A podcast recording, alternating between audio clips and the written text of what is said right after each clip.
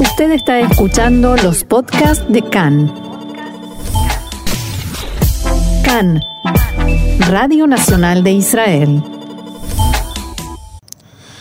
Bien, seguimos adelante aquí en Cannes en español.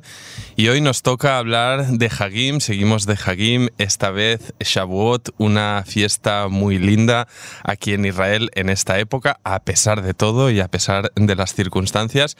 Y hoy tenemos el gusto de desplazarnos al norte del país, a Kfar Sol, un kibutz muy lindo en el norte, como decía, y eh, tenemos con nosotros a Clarita Feldman, profesora residente en Farsol, obviamente. Shalom, Clarita, ¿cómo estás? Shalom, muy bien, muchas gracias. Bueno, Clarita, mucho gusto y gracias a ti por estar aquí hoy con nosotros. Y vaya, tú has sido maestra muchos años, por tanto, has vivido muchos años esta festividad eh, tan linda del Shavuot, que, pues como todos sabemos, este año, como otras fiestas, pues no se está celebrando con normalidad.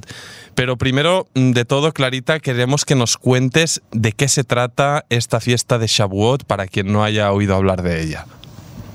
Bueno, Shavuot es uno de los festejos más importantes de la religión judía. Se recuerda eh, tres veces por año que hace más de miles de años iban caminando hasta el Beit HaMikdash en Jerusalén, Pesach, Shavuot y Sukkot. Una fiesta religiosa que a, a, través de los años fue formándose una fiesta agrícola, más que nada para los kibutzim. Que era una oportunidad de presentar todos los frutos y todas la, eh, digamos, las cosechas de este tiempo, que es cuando empieza el verano y que todos los frutos empiezan ya a madurar. como, como bien has dicho, Clarita es una fiesta que, que, se adaptó y especialmente se celebraba pues con mucho énfasis en, en kibutzim, ¿no? en todo el país, símbolo pues de la, de la, de, la, actividad agrícola. Me gustaría, Clarita, que nos, que nos recuerdes eh, primero en qué año llegaste al kibutz Cuarsol y segundo, pues cómo recuerdas eh, esas primeras celebraciones de, de, Shavuot tantos años atrás. Las celebraciones comenzaron eh, al comienzo del kibutz. Mi kibutz ya tiene más de 70 años, pero yo llegué hace 50 años, que tampoco es poco. Y recuerdo que era una fiesta que todas las eh, los eh, Javerim del kibutz estaban vestidos de blanco y se festejaba en los campos especialmente. La gente salía afuera y bailaban y habían juegos que tenían este, como partícipes a los chicos y mostraban en, eh, como una eh, carrera de qué, qué fruto agrícola es el mejor de este año. Mm. Y la parte más emocionante era ver los chicos que nacieron esos años. Todos los años en Shavuot eh, mostraban a los niños que nacieron este año. Este, y era una fiesta importante porque la mayor cantidad de los Javerín trabajaban en la agricultura. O sea que hoy eh, ya eso parece todo como una leyenda, pero eh, porque la mayoría de los kibutim tienen más fabricación, industrias que agricultura. Pero cuando nosotros llegamos al kibutz era una fiesta muy importante porque el contacto con la naturaleza era algo diario. Y vaya, interesante esto que decías, ¿no? La, un poco la celebración y el mostrar cuál era la, ¿no? el fruto estrella de la temporada, por así decirlo. No sé si nos podrías recordar alguno, Clarita, eh, de aquellos años, ¿no? Algo que fuera un, un poco producto estrella y orgullo en Kfarsol, algo que recuerdes. En Kfarsol teníamos muchos frutos, eh, las manzanas, pues era el, el, primer, digamos, fruto que mostraban, pero como es la época de verano, se mostraban las primeras, eh, los primeros frutos de verano que eran, eh, digamos, las ciruelas, los duraznos, eh, los damascos, que son frutos que tienen una época muy corta durante el año. Y después mostraban, digamos, eh, las, las ovejas que nacieron ese año o eh, los terneritos que crecieron el año es, es una fiesta más que nada agrícola.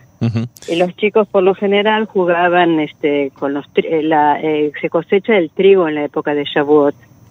Entonces, por lo general estaba todo decorado con eh, trigo y, y, los chicos jugaban con esto y les mostraban cómo se hacía el pan y cómo se podía moler eh, los granos del trigo.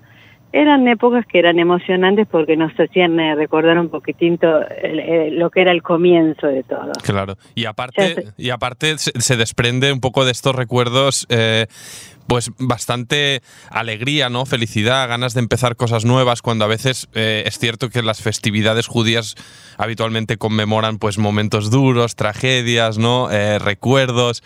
Y el Shavuot, precisamente, yo al menos cuando lo he vivido aquí en Israel, sí que tiene este espíritu de, fiesta de antes del verano, ¿no? Tiene un carácter un poco especial. Sí, sí, sí, tiene un carácter de de comienzo. Por eso se llama Haga Bikurim. Bikurim es lo primero que florece, lo primero que madura, lo primero que nace en el verano.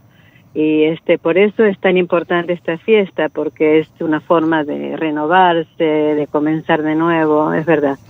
Es que la naturaleza es lo que nos marca la vida en todo, no solamente los frutos, entonces, ver cómo todo florece de nuevo y ver esos frutos que, nos da la naturaleza es lo que nos hace pensar que hay continuidad.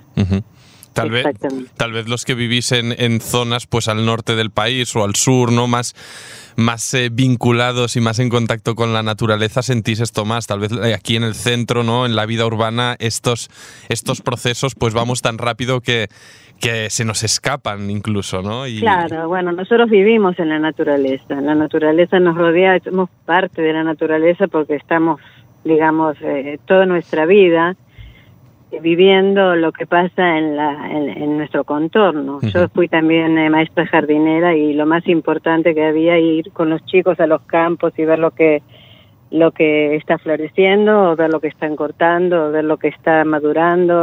Es una forma de vida, exactamente.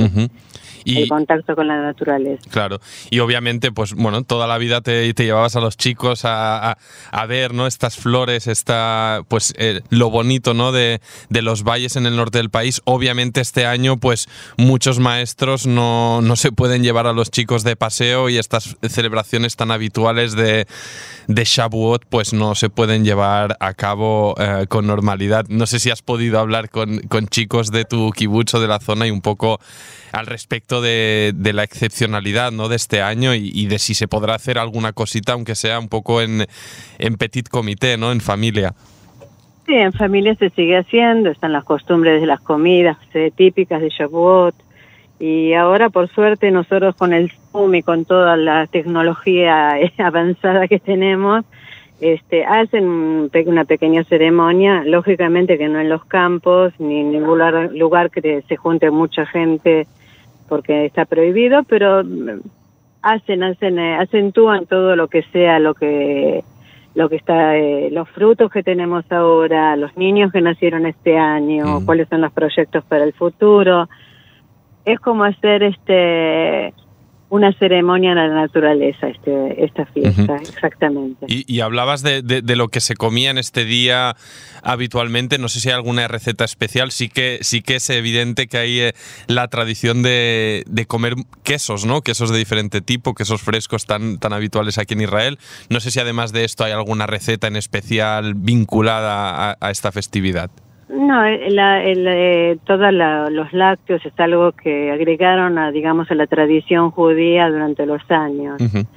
Este, se, acostumbra a comer lácteos y eh, todo lo que tenga trigo porque decimos que Israel es Eret Zabat Halabut Vash.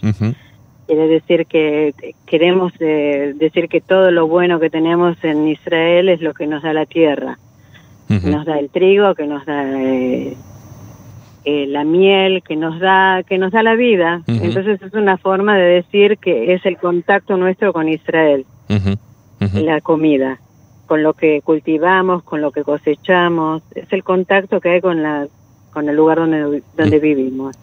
Y bueno, por lo general se hacen eh, eh, distintos, este, qué sé yo, tortas de queso, cosas que tienen lácteos. Qué rico Sí. Ahora me vino, dijiste y la... frutos, y frutos, y frutos. Ajá, buenísimo, buenísimo. Que- quería preguntar un poco a modo de, de- de- de cierre ¿no? de, de nuestra conversación. Eh, decías que llegaste a Kfarsol ni más ni menos que hace 50 años, que se dice rápido y cuántas memorias deben haber pasado, ¿no? Eh, a día de hoy, ¿no? Las eh, nuevas generaciones, vuestros hijos y vuestros nietos son, eh, imagino, quienes se quedarán ahí y seguirán adelante. No sé, ¿cómo, ¿cómo ves a día de hoy el kibutz en comparación o a diferencia de cuando llegaste? Y el kibutz cambia como cambiamos todos. Este, el país cambió, el kibutz cambió, pero por suerte acá tenemos eh, toda una comunidad joven que vinieron a construir sus eh, viviendas Ujú, en, eh, cerca del kibutz. Entonces hay como una renovación, hay muchos más chicos, hay gente joven que, que digamos, eh, uno camina por los senderos del kibutz y se da cuenta que hay continuidad. Qué bueno. Eh, muchos muchos de las ceremonias de Shavuot son como fueron todos los años. Digamos, muestran este todos los eh, tractorim que traen desde los de los campos, los chicos juegan, traen eh, todo lo que cosechan, eh, se cuenta todo lo que progresó el kibutz en el último año y cuáles son los, eh, los programas para el resto. Sí que es cierto que es un, un pequeño, entre comillas, nu- nuevo renacer, ¿no? Porque en muchos kibbutz eh, que, que he tenido la suerte de, de visitar sí que hubo el temor, ¿no? En los últimos años de que eh, envejecían, de que los jóvenes no querían ya vivir ahí, se iban a las ciudades y vemos pues como ahora lugares como Kfarsol, pues los jóvenes priorizan volver y construirse una vida ahí. Sí, todos los días golpean en las puertas que quieren volver. Todos los que en una época pensaron que el kibutz no era para ellos, ahora hay muchos, muchos jóvenes que quieren volver a formar sus vidas acá. Sí, sí. Bueno, buena noticia. Pues eh, Clarita Feldman, mucho gusto eh, escuchar eh, tus explicaciones acerca de Shavuot. Te deseamos un Hak Sameach a pesar, Gracias, a a pesar de todo y un fuerte abrazo para Kfarsol. Gracias, gracias. Chao, chao. Chao. Bien. Nosotros seguimos aquí adelante en CAN en español.